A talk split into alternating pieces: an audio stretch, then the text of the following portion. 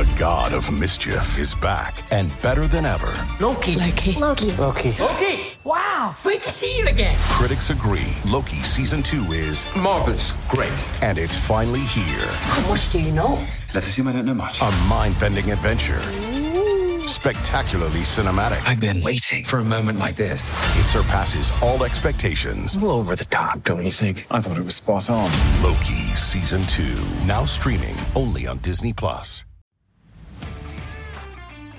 You are listening to Habsent Minded, brought to you by Habs Eyes on the Prize.com.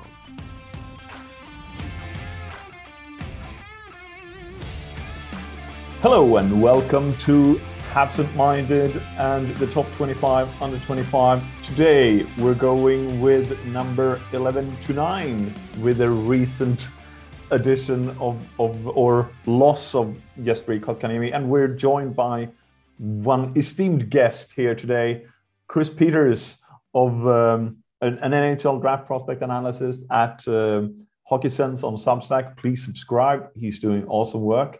But also, Chris, you've been at ESPN, CBS, and US Hockey, right? Yeah, yeah, it's been a winding, a winding road, and now I find myself on my own once again. So, you know, it's uh, it's been it's been a lot of fun though, and it's great to continue to to, to keep focusing on on the draft, on prospects, on uh, on college hockey as well. So, uh, yeah, so hopefully, hopefully, I can be of some some service today. Well, I'm sure you can. You you're gonna know these guys better than two Swedes that and that are, are the hosts today. And obviously, uh, Patrick, uh, I'm Patrick, and and I'm joined by Anton. Uh, yeah, exactly. You know, I'm just a throw in. You know, you don't have to present me anymore. Uh, it's it's like I don't present myself either. no.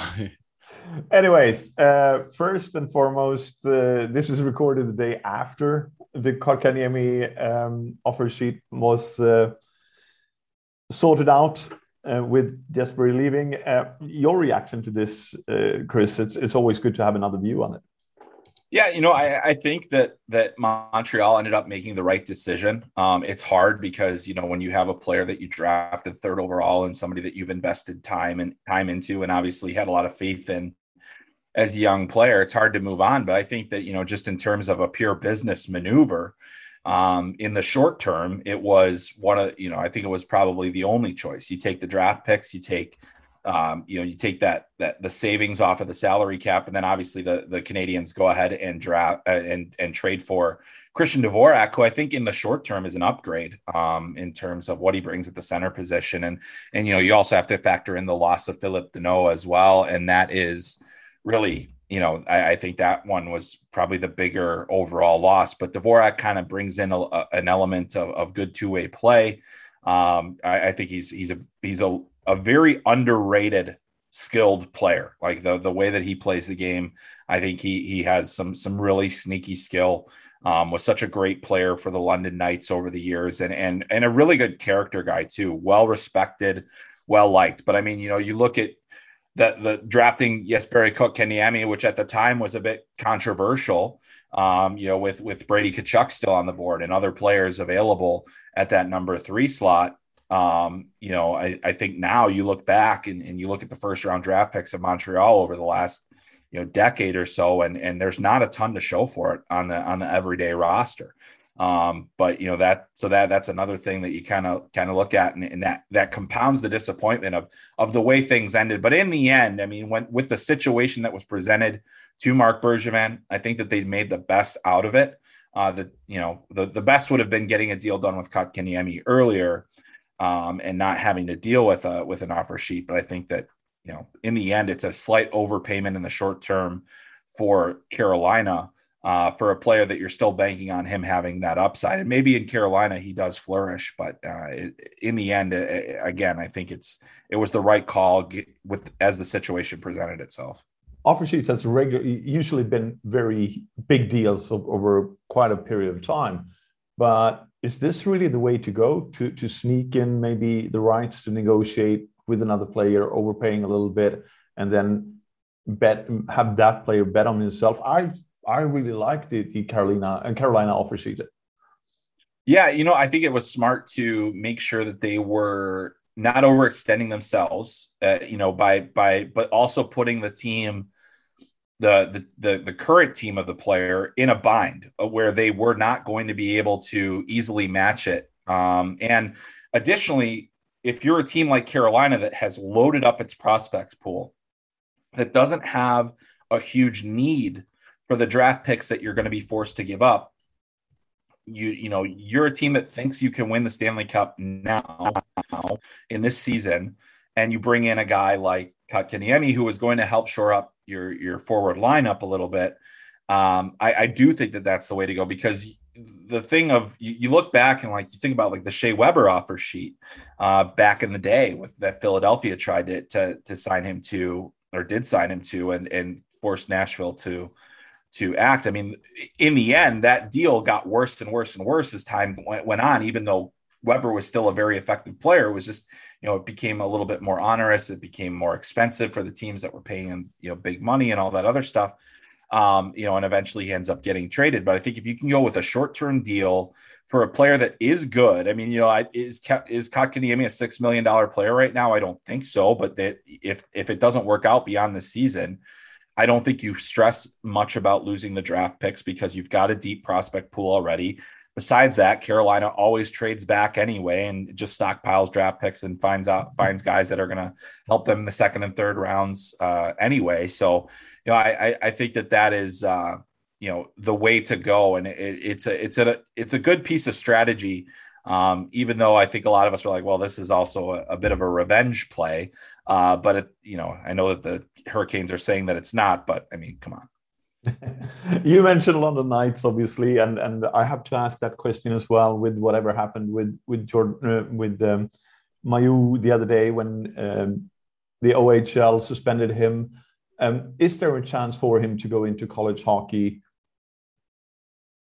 Yeah. So basically, for him, because he played for SK Lejon last year, um, I, as far as I can tell, you know, he had a salary. He was playing on a professional contract last year. Um, he is under contract, you know, or under a player agreement in the OHL as well um, with London, despite the fact that he's not going to be able to play. So, with those two factors in, under consideration, I do not believe he'll be eligible to play in college hockey if that were an option. Maybe he could play for a Canadian university team.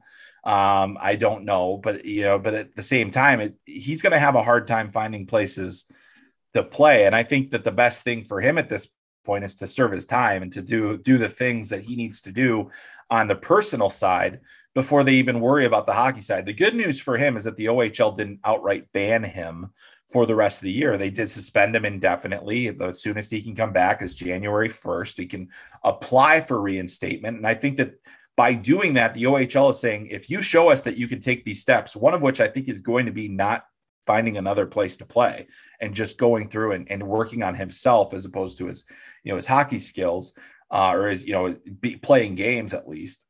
Um, I think that that's that's probably ultimately the best path forward for both him, for the Canadiens, for the OHL, for the London Knights. You know, he has to continue to atone for what he did. He he did, you know, he he satisfied the legal requirements of his offense, but now there's still, you know, there's still a lot of building up that has to be done. I mean, we can't. You know, I, I think you know, in the end, the Canadiens made a grave mistake in drafting him. Um, and and we talked about their first round prospects over the years. And, you know, I, I've said bef- from before, even on merit, I don't think that he was a first round draft pick. Um, you know, there are people that can disagree with that, and that's fine. But I, I watched him last year, and I saw a player that that I didn't have rated until the third round. Um, and despite his his production in, in in that league, and I think that you know this suspension compounds the mistake that was made by the Canadiens because now he's missing more development time. If you look at it strictly from hockey reasons, which for a player that did what he did, you can't just look at it for hockey reasons. I think there's a there's a lot of work to be done here, and and really the the Canadiens made a huge mistake drafting him, and it only looks worse now because now he won't be able to play for an extended period of time. Indeed, and uh, I've spoken with with uh, Noran, who who covered the story, obviously, and broke the story in Sweden, and uh, and they said the same things that he was very difficult to to evaluate, and uh, it was Division One. We're so used in Sweden to to rank them over under 20s or or mm-hmm. or Hockey Allsvenskan, which is the, the series above. So so yeah, um, they say there is a talent, but a lot of players at this level has talent when, when they come up. We're going to move on to to another one that that was on this list or, or our list here for the top 25 under 25, and that's Luke Tuch. You got some. You, you don't have to dig deep, but just to hear your thoughts on him. Sure. Yeah. I mean, I, I, think that Luke Tuch is is on the right path developmentally. I, you know, I, I was at the World Junior Summer Showcase, and I, I thought he played well there. Um, he ended up playing on the B team essentially at the end of camp, which was a bit of a surprise to me. Um, I thought that he played well enough to be considered for you know, and, and still will be very much in the mix for the World Junior team. Um, but you know, to to have that you know minor setback. Um, is tough. But I mean, you look at him, the size factor, the strength.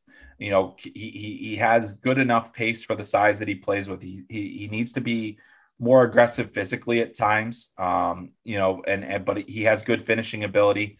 You know, last year at Boston University was a really tough season. They only ended up playing 16 games last year, and you know he he did well in those games. He looked like you know he he transitioned to college hockey very easily. Um, you know, I I think that he's for the range that they got him in in 2020 you know i think some people might have said that that was a bit of a reach. I thought that he was right in in that range. Like that was a completely fair range for him to go in. Um, and you know i think just for him the focus is going to have to be on continuing to improve those skills getting a little bit more aggressive using his body a little bit more effectively. Um, but aside from that i think that there's a really really good player there in luke tuch indeed and we got yeah, no, I was, you, I was just gonna. Yeah, I was just gonna ask. Uh, do you see Luke Tuch uh, after his freshman year with uh, with Boston University? Do you see him as a, a player with NHL upside, uh, and what kind of NHL upside would you say? Because with someone with his physical frame, you could naturally see him slot into. Um, like several other Canadiens prospects who are maybe projected to be more further down the lineup, maybe bottom six wingers do you see Luke Tuch as having the potential to be even better than that? You know, I think he, I think he, his ceiling is probably middle six. You know, I think that there's, there's, um, you, you know, he doesn't have the scoring touch of, you know, that of a guy that I could say that guy's definitely a, a, a top six player. Um, he does, he does have the ability to score though. I think he's a secondary piece, you know, on most teams. I think he's a, he's a depth guy um, you know, just because he doesn't have that elite skill level or, or, or high end skill level that's going to, you know, make defenders miss. But he, he does have the size, he has the versatility, he has good work ethic. You know, he does all of the little things well that I think gives him a chance to slot into a variety of roles. But I, I think, you know, the best case for him is middle six NHL. Um, I think he's going to need at least two more years in school especially after last season wasn't a, a, full season. You know, you give him till his, after his junior year, reevaluate where he's at. I think he can become a dominant college player over these next two years. And when he gets to that stage, then you can have a better idea of what you're looking at. I think just last year, it's very tough to gauge kind of where he's at based on you know the, the fact that they played a 16 game season at BU. Right, and let's move on to the list for real and and uh, why we brought you here. Obviously, we brought you here for your knowledge, so we're using that in in excess today. But um, number 11 on top 25 under 25 is Jayden Struble. Are, are you shocked that he's that far down or, or that he's just just in, in quotation marks an average guy on this list? No, I'm not surprised. I mean, I think that he is remains a, a work in progress. Um, same thing with him. Shortened season last year. He's dealt with injuries already as well. You know that is that is a difficult thing for for him to kind of go through. Um, you know, where where he didn't get to play as much as he probably would have liked to. Um, and it's knocked him out of things for like the World Juniors and things like that, where you know you get you get a better idea of where he's at. You know, I thought that he played well last year when healthy, though. Um, you know, he's a very good skater. He's got great physical tools. He's got tremendous strength and athleticism.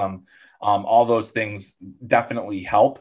I think that we still need to see him take a step in in another direction. We need to see him um, you know, move move the needle a bit more. I need to see him bring more of his offensive game. You know, he was a very offensive defenseman in his uh, in his prep years, and you know, a big reason why I think that that that he went so high. He was obviously, you know, he he really made a name for himself at the combine that year too, where he was just dominant on all of those things. And and you and that doesn't mean that you know a guy. I, I was surprised to see that he went as early as he did in that draft season. Um, he wasn't a guy that I I had you know tremendously high hopes for. I think the Habs have, have been very heavy on um, you know those high school kind of those high school guys. Um, you know, they're they never shy away from those Minnesota Minnesota guys, but obviously Struble's an Eastern guy, so it's a little bit of a different kind of status for him. Um, but you know, I, I think that he's still very much a wait and see kind of guy because they, he hasn't had a full season in college hockey yet to really gauge how he's going to handle that. And I think this year we'll get a much, much better idea. The, the schedule is set. You know, it's going to be a pretty significant schedule. There's going to be a lot of, um, uh, a lot of really good um, games for him to, to, show what he can do. I think Northeastern is in a bit of a transitional mode as a, as a, as a program. You know, they, they, they have a new head coach and Jerry Keefe, who's been on the bench there for, for, for years as an assistant. Um, but they also don't have the guys like the Tyler Maddens and, and others that, that, that can really produce at a high, high level. Um, so we'll have to see kind of where they slot in in Hockey East this year. But I think Struble is going to be a guy that that really, for me, um, you know, I need to see a big step this year from him to kind of get a, a better feel for where he's going. So it doesn't surprise me at all that that he's where he is on your list. Anton has had a great idea um, and, and really pointed out partly when it comes to Europeans and partly when it comes to to NCAA players.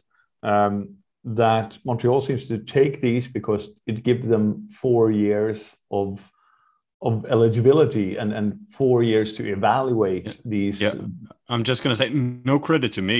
That's Trevor Timmins said that as well. So like yeah. they, they want to have a bit more years to develop these guys. And if you look at yeah. someone like Struble, that's obviously why he was in high school. He was a high schooler when they selected him, and he was built like an Adonis, but he was a you know far from sure thing that they selected on on pure upside. So, uh, yeah. do you see that as a as a way moving forward? Because we were talking about who was it we were talking about the other day uh, in our prospect pool? I think it was Joshua Roy who was selected. He was the first pick of the Q draft in 2019. And right. uh, now he fell to the fifth round in the draft because he hasn't um, really lit up the the QMJHL in the one and a half years he's been there. But the Canadiens only keep his rights for two years. So with that kind of uh, with a guy who has had that much talent, it would maybe be more beneficial for an NHL franchise to keep their to keep their um, um, what do you call it? Keep their rights for four or five years. Right. right. As as a way moving forward that clubs uh, or franchises will be more uh, thinking about how long they can uh, work with these players, like a Struble, for example. Yeah, I think that yeah, the Habs are definitely one of the teams that that has used that as a strategy. We've seen that for many other teams, and it's actually become a growing strategy as well. Um, really, I think the first team that that really came out publicly and said that that was part of their plan was um, the the Canucks under Mike Gillis. The problem was is that they drafted horribly. Um, so that wasn't that wasn't you know they they drafted college players for the for the specific reason or players on the college track that they were going to be able to hold their rights and it's you know you don't take up a contract against your limit you don't you know you're not paying that player but they're still getting world class development especially when they're playing on a top program um, and, and, certainly Northeastern has become one of those programs where NHL teams are much more comfortable with their players. They still haven't developed an NHL star at this point, you know, a guy that's going to be a, a, significant player. They've got developed a lot of depth players, but it's the same time, you know, you you you take that that um, that opportunity. On the flip side, you know, you let that guy go for four years and potentially he doesn't sign with you and becomes a free agent and has his pick of many more teams. And that that's a risk but i think that most teams don't fear that risk because they have it, it's on them to get the player signed within that four year window. Um, and, and, i do think it helps a lot because you know you look at some of the guys that you know even first round draft picks that, that are on the college track you say all right well we'll let him go. Like Cale, like Cale Makar, you know, well, okay, we'll let him go for his freshman year. We'll see how it goes you know, Colorado, I think, gave him an opportunity to sign after that, but they were also content with leaving him at UMass, and he became one of the most dominant players in college hockey, won the Hobey Baker, and then immediately made an impact at the NHL level. So I think the teams are definitely, especially when it comes to defensemen, are are leading more heavily, especially in the mid to late rounds, on college bound defensemen. Um, and you'll see a lot of guys that, that, that are like that because that there's, especially with a guy like Struble, there's a germ of an idea of what he can be, right? It's, it's, it's, we, we see a physical specimen, but we also see this guy that is just putting it all together. He's just, he's on the cusp, but he's not quite there yet. We know he's going to school. We know he's going to get developed, and that really helps. Um, that really helps them kind of figure out what the development situation is going to be like for those players. Um, and and the thing is, is that even though the players are not under contract, there is nothing against NCAA rules for for NHL teams to send their player development people to track those players, to look at those players, to work with those players, to make calls with them, to watch video with them.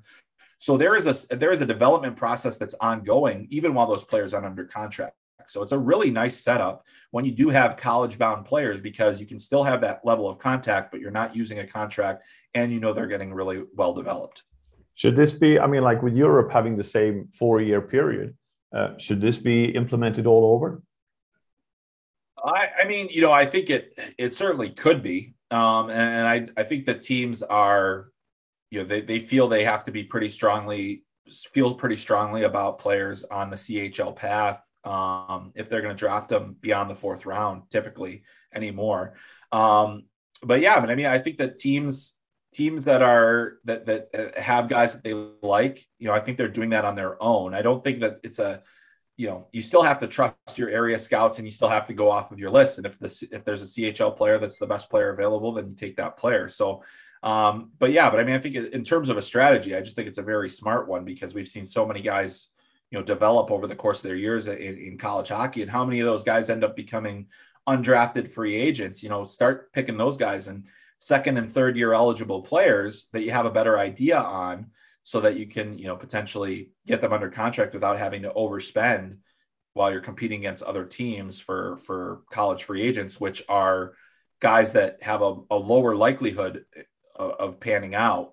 But if you get them earlier maybe you get a chance to develop them a little bit more it's interesting to hear, and and obviously we're sort of used to it. Anton and I being on on this side of the pond. And number ten goes to Sean Farrell. Uh, hasn't really played a college game yet, but uh, we heard from you that that you like this guy. I do. Yeah, I, I, I like Sean Farrell. I liked him um, in his draft year, just in terms of you know under fully understanding the size situation.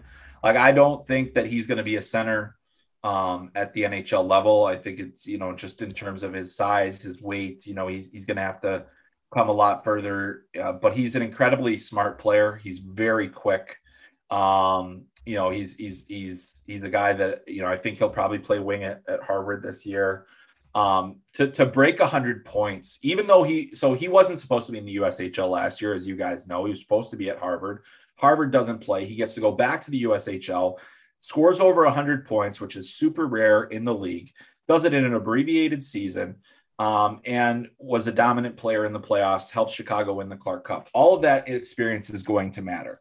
And now he's going to Harvard, which has been a, a, a very strong producer of NHL talent over these last few years. They also have some, they've, they've had good success with smaller players as well. They have Nick Abruzzese right there right now, who was one of the best freshmen in college hockey a couple years ago, came from the same Chicago Steel organization that uh, Sean Farrell did.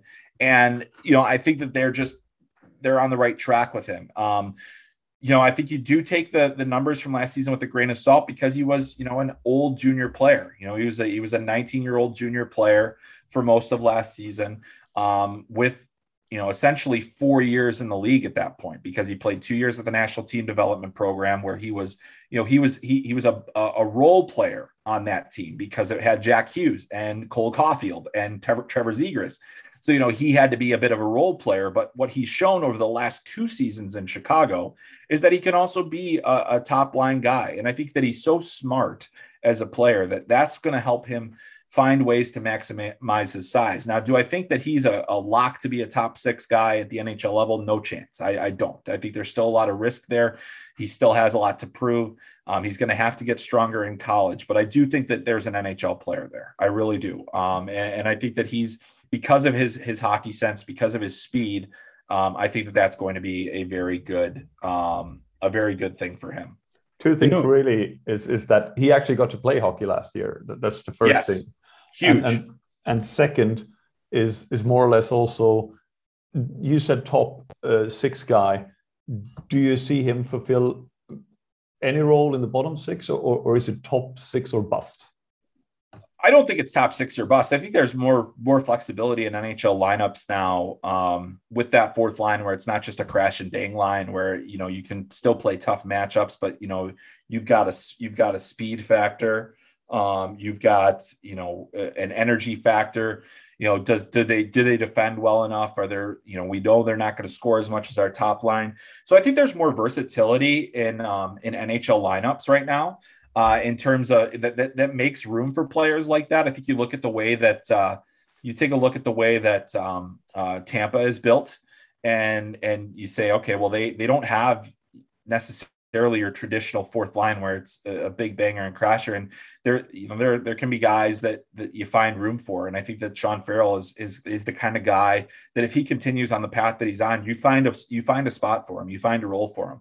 I don't think that he's you know a, a lock to be a long term NHL player, but I do think that he's going to make the league and and and and you know be a guy that can can make an impact in in a variety of different ways, including on the score sheet.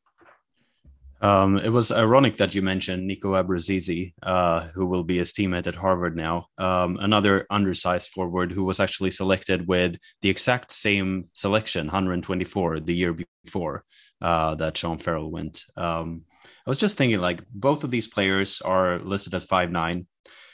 Do you th- see any other reason why they fell in the draft uh, other than the fact that they are um, undersized? Um, probably not. I mean, I think that you know, especially because the, the, they both had similar production. Um, they both, you know, I think in Abruzzese's case, there was a there's a, you know, I think there was a much more of a feeling that he was a top six or bus guy, and it would be tough for him to make the top six on on a lot of NHL teams um, and, it still may be. But but I, I think that yeah, size was the biggest factor because you look at like I thought Sean Farrell was a better player than Sam Colangelo, and Sam Colangelo went in the second round, and they were on the same team, played played together. Um, uh, but Colangelo is you know six foot one, I think, or six two, and and, and Farrell is five nine. So um, I, I still think that you know NHL teams size does matter. It doesn't matter if you're an exceptional player like Cole Caufield, but it still can matter. Um, and I think that's what we saw with Sean Farrell and Nick Abruzzese. So, so realistically, what are the expectations for, for Farrell this season with Harvard? And I don't mean academically. Yeah, I mean, in, ter- in terms of uh, in terms of his on ice on ice game, I think the fact that he got that extra year in the USHL should allow him to be an instant impact player. I think he'll play a pretty significant role for Harvard right out the gates because they have the room for him to do that. Um, I'm not sure what Harvard's going to look like having not played a season last year. And guys like Nick Abruzzese, who wanted to come back, couldn't play anywhere last year because he was aged out of junior. And the only other opportunity for him would have been to go play professionally. And he wanted to stay at Harvard. So, you know, I wonder how that impacts the team overall. Uh, but I think that Sean Farrell, having had played last season, having been so good, having been uh, on a championship team, I think he's going to be a significant player for them and, and, a guy that should be a top six producing forward for them as an older freshman. Anton, anything more to add? Uh, in regards to Sean Farrell, I'm just, um, well, it's just fun to see. Uh, if you look back a few years, everyone was talking about um, how the Canadiens had too too many small guys on their lineup, um, and it all started basically with Brendan Gallagher and and size was kind of missing, and Montreal has just loaded up on on very sizable defensemen in especially the last two two drafts. Uh, but then we have guys like Cole, Cole Caufield and Sean Farrell, and I remember Cole Caufield uh, tweeting out "steal" when Sean Farrell was selected with a 124th pick. Uh, so they obviously ha- have a good connection already. Do you see that Cole Caufield and Sean Farrell have a skill set that would match in the NHL if everything goes uh, goes according to plan for Farrell in these upcoming years? Um, Possibly, I think it'd be tough to have two guys at their size on the same line in the NHL. It would be fun um, though, wouldn't it? It would be fun, yeah. I mean, I think that the fact that that Sean can be such a burner and can really move, um, you know, that that helps a lot. And, and you know, they didn't play much together, um, at least on the same line at the NTDP. Farrell was much more of like a grinded out kind of guy and just you know, a, a, very reliable center for them, but it was usually, you know, Cole with Jack Hughes or Trevor Zegras or Matt Boldy or whatever. And, and so, you know, and, and, as he should have been.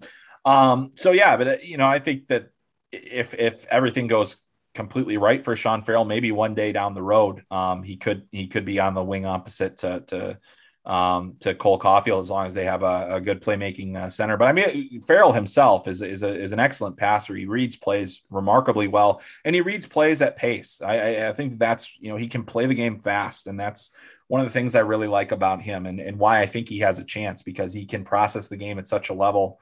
Um, but yeah, I mean, it, it, you know, I think that. It, more likely that you'll see a guy like Sean Farrell further down the lineup and, and in a scoring depth kind of role where you have Cole Caufield as a, as a top line player. But um, either way, uh, I think, yeah, certainly that, that 2001 team, the 2001 birth year team for the NTDP, those guys uh, definitely were very close. And, and, I'm sure that just having familiar faces in the organization uh, helps both of those guys. You obviously mentioned Cole Caufield, and, and how can we not? Were you surprised about his performance when he joined the Canadiens? And that it only became was it four four games in in Laval before before he joined. I I thought he was only going to be in Laval for one game. the way he was going, now, you know, I I wasn't I wasn't surprised. I've been such a huge fan of of Cole Caufield's game and um since since his draft year i mean you look back and and you look at the 72 goals that he scored and i happen to be in the building for a good amount of them um you know, uh, I guess maybe like I say a good amount of them, but what's a good amount of 72, right? Not certainly not the majority of them because that's too many, but um, but yeah, but I mean, you know, being able to watch that team at the World Under 18 Championship that year and, and being able to see that, and then watching Cole Caufield each of the last two years at Wisconsin and seeing him take those those next steps and and and having to go through a little adversity on on a team that did that completely underperformed in his freshman season and then they found their way and he was the guy leading the charge last year and, and it became more his team um, which I think helped Wisconsin in the end. And, and so to see him come in, I, I, wasn't surprised. I mean, this is he is one of the smartest. I, I think that's something that is just so underrated about him. The shot is obviously great, but I just think that his sense of offensive timing is unlike anything I've seen in a young player um, in the years that I've been doing this because he just knows how to pop into space. He knows how to shoot gaps. He knows how to find ways to get to a good, dangerous scoring area. And when he gets there, his net sense is incredible because he knows where he's got to put it. It's not just knowing where the goalie is. It's not just knowing where the defenders are. You have to you have to know all of that stuff, and then you have to have the skill set to put it put it all together at the exact right moment, and then place the shot perfectly, which he almost always does. So um, I, you know, I think that the sky is the limit for him, and we're only got a small taste uh, of what he can be. And you know, I, I, put together a long list for the U.S. Olympic team. Um, you know, basically 45 players, and and he's one of the guys that's on it for me. Uh, that's that's where I think he's at at this point. So uh, a good start of the season, hopefully for Cole Caufield, and we get another Montreal Canadien in the Olympic team. Obviously, it's like uh, you you can't really take someone like that out of the or, or I can see why you want to include a player like that because right. the scoring touch is, is something that you can't really teach. You see it in soccer all the time. You see it, it with, with wide receivers and, and obviously with, yeah. with quarterbacks as well. It's something that that has to be taught. Uh, uh you almost have to be gifted with it rather than taught. Yeah, and with him, that that's the crazy thing is like he did have that like just innate sense at a young age, and then continued to refine it and then found other ways. And the thing about being small, like one thing about small players that I think is is a huge benefit to them is they have to figure out how to play at that size very early in their lives. Because if they're small now, they are probably have always been small. And so it forces them to adapt their games to their size. And, and in doing that, they do that a lot faster than the bigger guys do because the bigger guys come into their size later in life. And, and so they, you know, or in some cases, they get caught up to. uh, you know they're big when they're younger and then they get caught up to and they don't know how to handle that well the smaller guys always have had that so i think that that's one of the the real benefits is that cole has turned every perceived weakness that he has in his game to a strength over the years that he's developed and it's remarkable one of my favorite stories is obviously a soccer story or, or football, as we say here in Europe, but it's uh, um, Gerd Müller that, that passed away the other week, unfortunately. But he went around, it, fantastic goal scorer for Germany in the 70s. Mm-hmm. His nickname was Der Bomber, so you can understand what kind of shot he had. Uh, but uh, he walked around in the penalty area to see the angles and, and know in order to read and know where the goal was behind him in, in order to practice up that that sense to score. And sometimes I get the feeling that that Cole Caufield has done the same. Yeah, I, I think so. Cause I mean, like you just look at the different patterns and the different the different ways that he gets to scoring areas and the different like the, the way he pops into space. I just think that that's something that's what he's developed such a feel for. And, and yeah, I think it's the same thing. He just knows you know you you watch enough video and you say hey where are the where, where are the holes going to be? Where are the where are the things you know and that's i guess the benefit of of the modern players there's so many tools at their disposal to find the, the soft areas of the ice uh, but you still in a game situation it's it's dynamic. So you have to wait wait and see what appears for you. And he always seems to find the right spot. So you know and, and it, the question was okay he does that in, in junior he does that in college. Can he do it in the nhl and as we found he can so, and he also makes smart plays because he doesn't just shoot it all the time. He's become much more. He, he was a volume shooter before. I think that he's a much more um, controlled and and not careful or overly cautious, but he is a smart shooter now compared to being a volume shooter. Okay, moving on to to to the next spot on the on the list, and and that's Jordan Harris. And every Canadiens fan right now is worried about is he the next Adam Fox? no. um, not, not uh, on the ice, sorry. but maybe maybe getting um, a trade, uh, being asking for a trade before he even signed. Ah, I got you. I got you. Okay, okay, okay, okay, okay. Um, it's certainly possible. I mean, you know, when anytime a guy goes back, I think that Jordan wanted to go back for a full season. Northeastern has actually done a, a, such a good job there of making their players want to stick around. Um, you know, you think about Adam Gaudette, uh, they had Dylan Sikura, guys that that stuck around and and and you know created opportunities for themselves to become free agents, but they ultimately ended up signing with the teams that drafted them.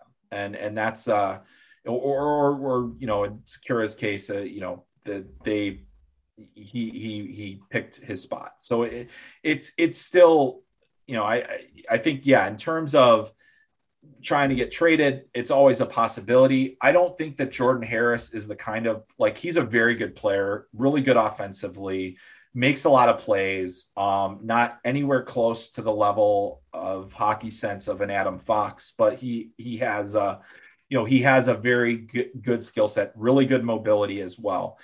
If you end up losing Jordan Harris, it would hurt, but I don't think it's the disaster of you know we, we lost we lost the guy at that caliber of player. Um, you know he is a very good player. He's a guy that you want in your system. He's a guy that will, brings a little something a little bit different than what Montreal has on their blue line at the present.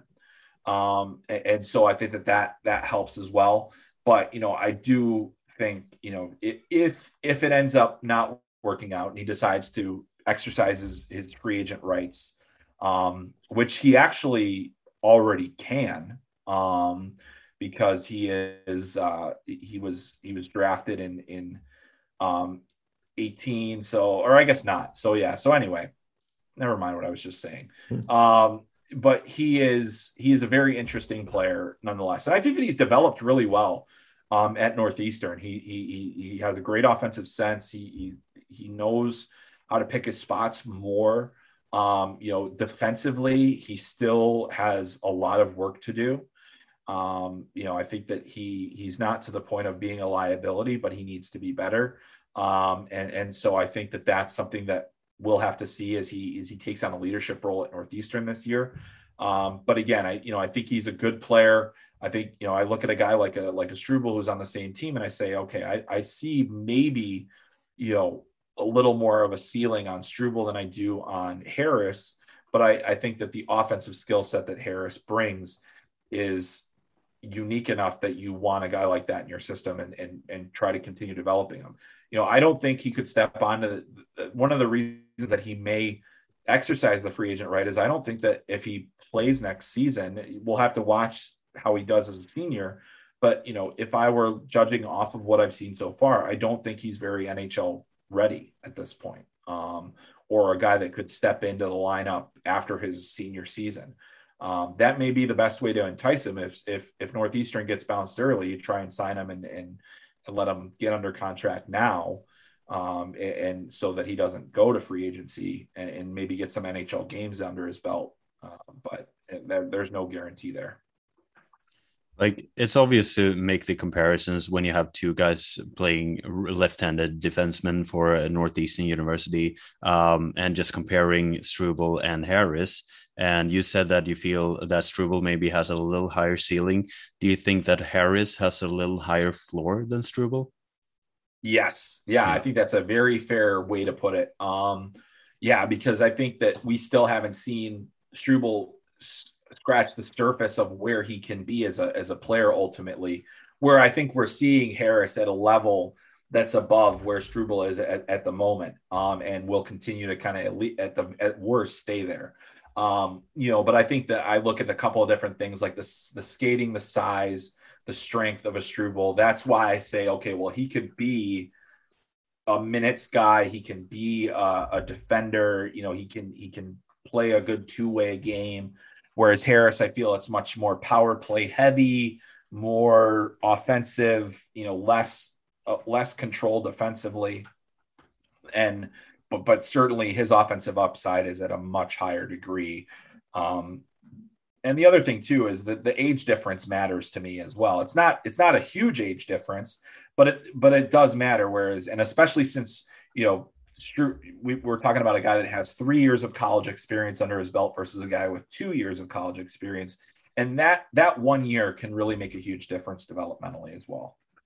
Uh, you see that in every league, I think that that extra year in SHL or or um, in AHL as well. You, you you become a little bit harder. It is not the same kind. I mean, like NHL is not a development league, and you can build up muscle a little bit different over that year rather than going pro and, and or pro in Europe as well. But but th- there is obviously less travel than in, in Europe than in the AHL.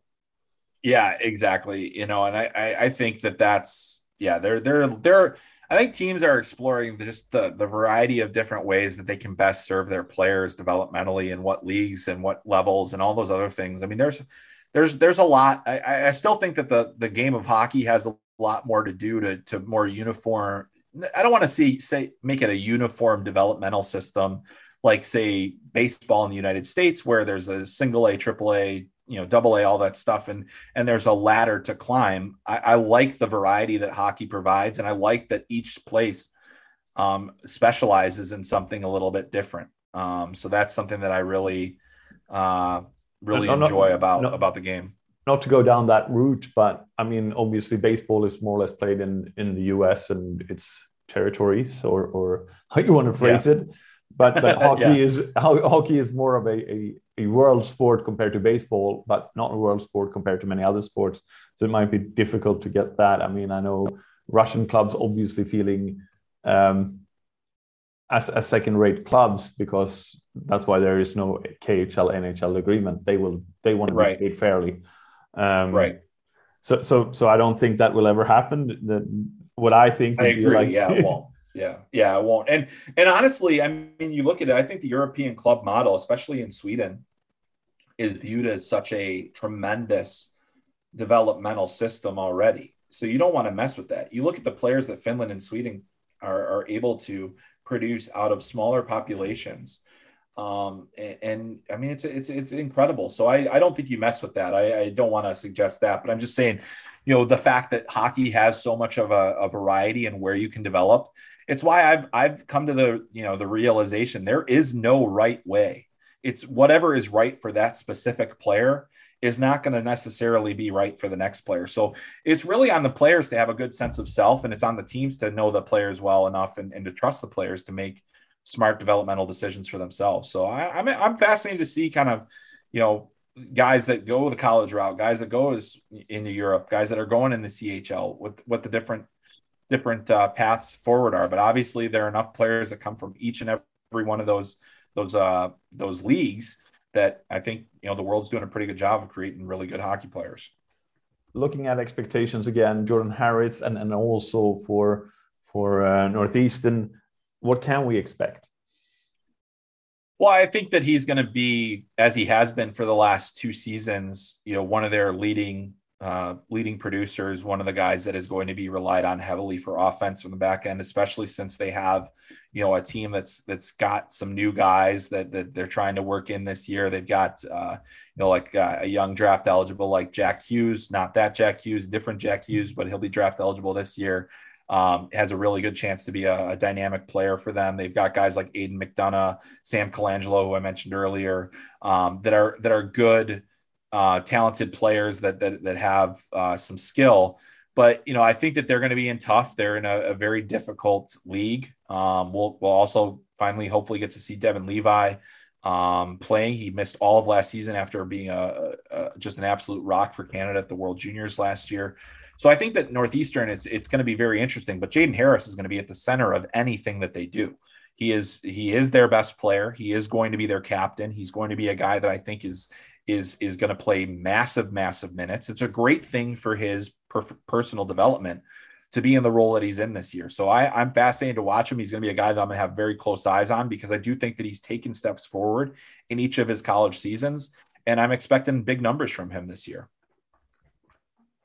And and for Northeastern, are what are the expectations? Deep playoff run, or or do they crash out um, early? I I think I think it I think it's going to be very difficult for them to to keep up with the Boston colleges and um, uh, BUs and uh, you know teams like that this year.